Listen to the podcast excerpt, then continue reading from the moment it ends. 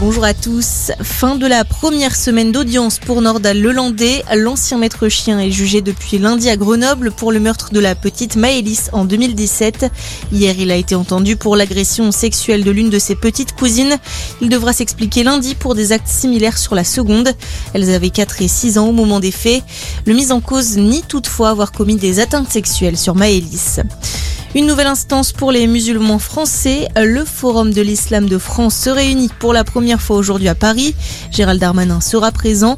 Composé d'une centaine de personnes sélectionnées par le ministère de l'Intérieur, l'organisme doit remplacer le Conseil français du culte musulman créé il y a près de 20 ans.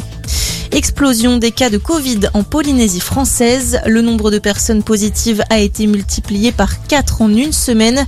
Le taux d'incidence s'élève maintenant à plus de 750 pour 100 000 habitants contre 320 la semaine précédente. Un chiffre probablement sous-estimé compte tenu de la faible quantité de tests réalisés selon les autorités sanitaires.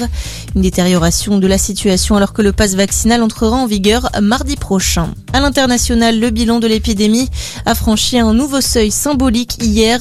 900 000 morts du Covid aux États-Unis. Le nombre de contaminations est en baisse dans le pays, mais les décès quotidiens continuent d'augmenter. Les autorités recensent 2400 victimes par jour en moyenne.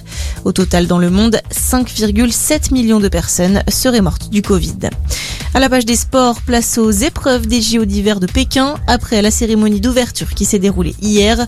On le rappelle, 88 Français sont engagés dans toutes les disciplines et déjà la déception cette nuit en snowboard slopestyle. La Française Lucille Lefebvre a chuté dans la première manche et ne s'est pas qualifiée pour la finale. Et puis du foot, la 23e journée de Ligue 1 a démarré et l'Olympique de Marseille a pris hier la seconde place du classement après sa large victoire contre Angers, 5 buts à 2. Bonne journée à tous.